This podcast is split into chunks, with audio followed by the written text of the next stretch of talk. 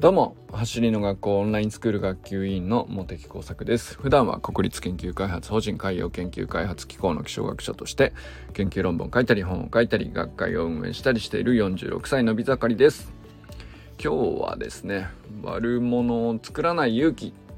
が大事だなってちょっと最近思っておりますっていうね。話なんですけど昨日ねご紹介しましたが橋の学校のね YouTube チャンネルの動画皆さん見られましたでしょうか。あの侮辱行為このプレーはスポーツ界が変わってきた兆候かもしれませんっていうねあの和田校長のまあなかなか珍しいですよね。この時事問題っぽい話っていうのはあの橋の学校の YouTube チャンネルの中ではとても珍しいんですよね。あのそういうチャンネルで再生回数を狙うみたいなことは基本的にまずしないあのチャンネルだっていうことが逆にこう僕は信頼感があるなと思っているところもあるのでだけどそれだけすごく象徴的なシーンだったんですよねやっぱりあのドイツ代表のリュディガー選手のステップっていうのが、まあ完全にそのスプリントを学んでいる人からすれば、あれほどレベルの高いスプリントのステップっていうのは、そうそう目にかかれないわけで。でも、あれを見て、えー、まあ、なんでしょうね。あのパッドを見渡しただけで、やはりこう、あれはバカにしているんじゃないかとか、舐めたプレーをしているんじゃないかとか、まあ、そういう誤解はもう何て言うか圧倒的に多くって。うんまああのドイツ戦が終わった後もうだいぶ経つわけで1週間近く経つわけですけど。で今なおねやっぱりあれだけその得点以外のシーンでね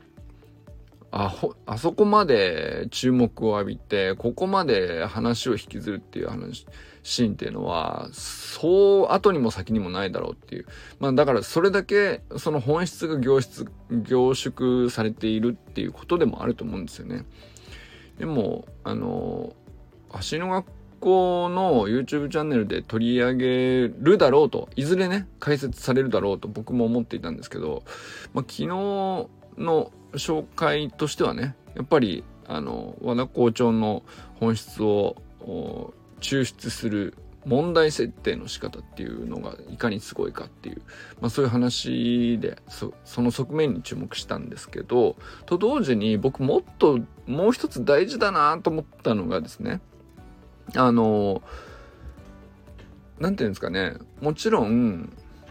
まあ今までの常識からすればあの勘違いしてしまったりとかあの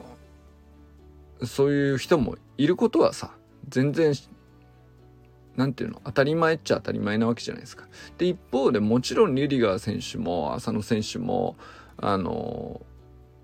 勝利するためにね目的を達成するためにあのベストのプレーをしたことも間違いないわけで、まあ、その全てに対してあのリスペクトを尽くしてあの時事問題に触れる時ってそこがすごく難しいことだと思うんですよね。あのみんな一生懸命やってる。でみんな真剣に楽しむ方もねエンタメとして楽しむ方もそうだし応援する方もそうだし批判するにしたってあのまあ批判だってさあの良かれと思ってやってるわけじゃないですか評価だったりとかあの一生懸命なんですよねみんなねでそれはそれぞれあの敬意を表して、えー、その上でねまああの和田健一というトップアスリートの見方はこうですっていうことをあのまあっすぐを伝えてるわけですよね。ここで一番の僕がね、その、優れた動画というのか、なんていうのか、素晴らしい動画だなって思ったことはですね、悪者を作らない観点を見つけているということですね。あの、何て言うんですかね、問題設定を作ったことはですね、あの、まあ、30メートルを粟田くんが走るわけですけど、まあ、ある目的別にね、30メートル地点でピタッと止まることを前提に30メートル走る場合と、30メートルラインを越えても駆け抜けて30メートルのタイムを測るっていうのと、まあ、どれぐらい差ができるかっていう、そういう問題設定にした、置き換えたわけですよね。で、まあ、それがゴールラインを割って、えー、割るように追いかけていくディフェンダーの立場と、オフェンスの浅野選手の立場は、あの、ゴールラインを割る前に一回止まって、トラップかボールを止めて折り返さなきゃいけないんで、まあその時点でね、勝負としては、走りの勝負としてはですね、イーブンじゃないわけなんですけど、まあその目的が違うと。まあそういうところをうまく取り出しているわけですよね。それで検証していると。でまあ結果ねあのこういうふうに違うでしょと。でだから走り方ももちろん変わっているべきだしでリリガー選手の目的達成にとってはこのステップが最適であるということとなおかつ上半身の使い方についてまでね足だけじゃなくてみんなが注目して惹かれているあの高く蹴り上げた足の動きだけみんな見てたと思うんですけど上半身の起こし方ですね。そういうところにまであのまあトータルで見てどれほどのレベルの高さであるかそれを成し遂げる上であの上半身の姿勢を保ちながら真下に足を落として正確に反発を得るっていうのがまあどれほど血の滲む努力をしてきたのかっていうことはあの間違いなく言えるということをねあのそういう見解を示していたわけなんですけどあのこの解説の中で誰一人悪者を作ってないっていうことがね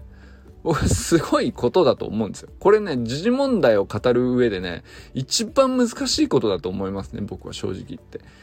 で、まあだから、その一つ、うん、難しいのは、その、例えば僕なんかはさ、あの、リュディガー選手すごいって言うと、あの、まあ、うんまあともすればさリュディガー選手のステップについてまあその見慣れないからあのまあ批判してしまったりとか侮辱じゃないかとかっていうポジションを取った人にとってはさ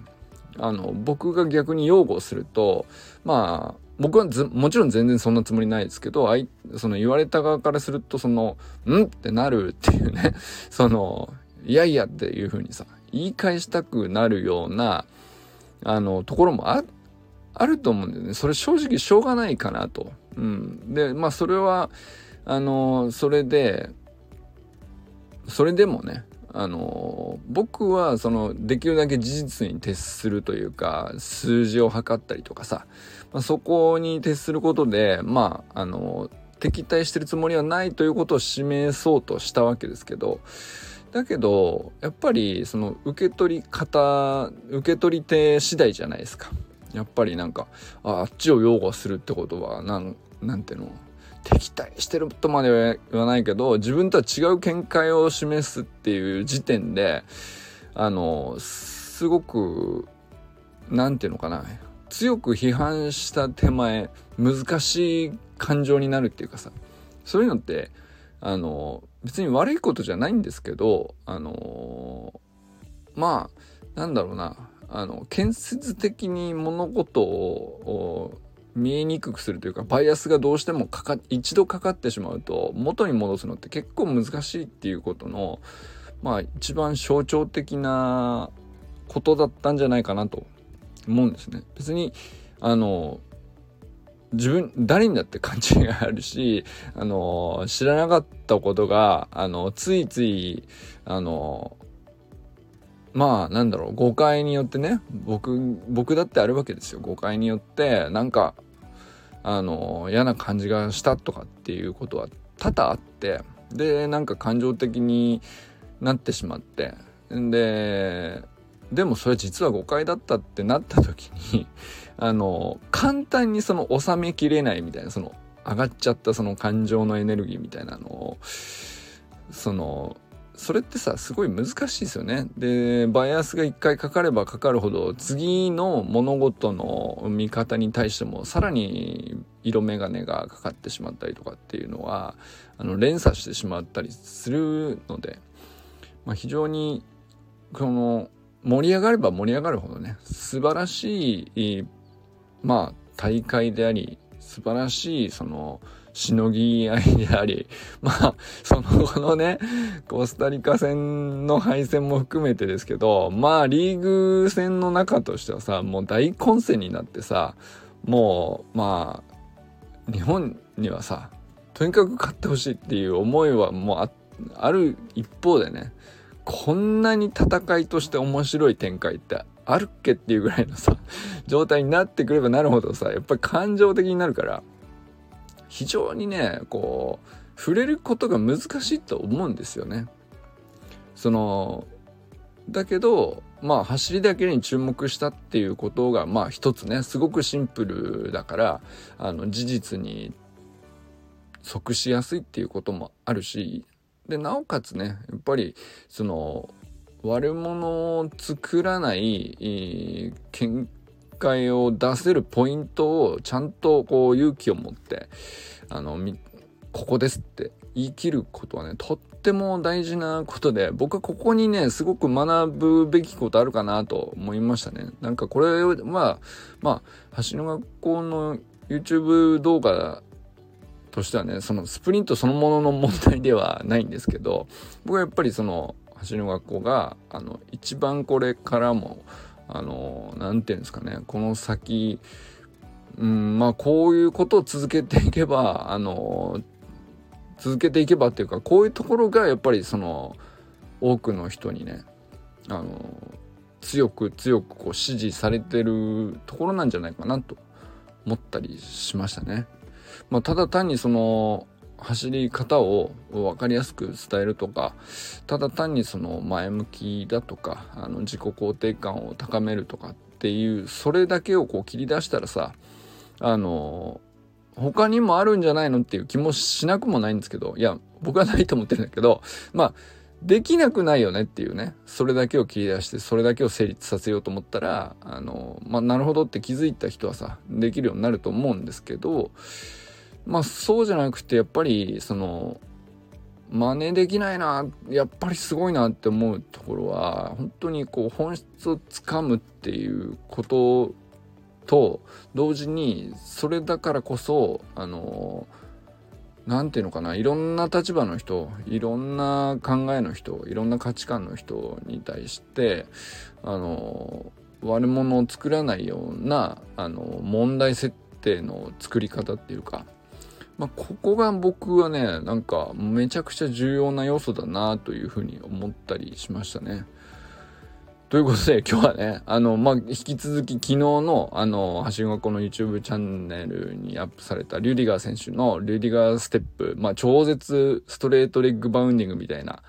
あの、まあ、超絶進化系だって僕はね、あの、最初思ったんですけど、まあ、まさしくそうだと僕はやっぱり思ってて、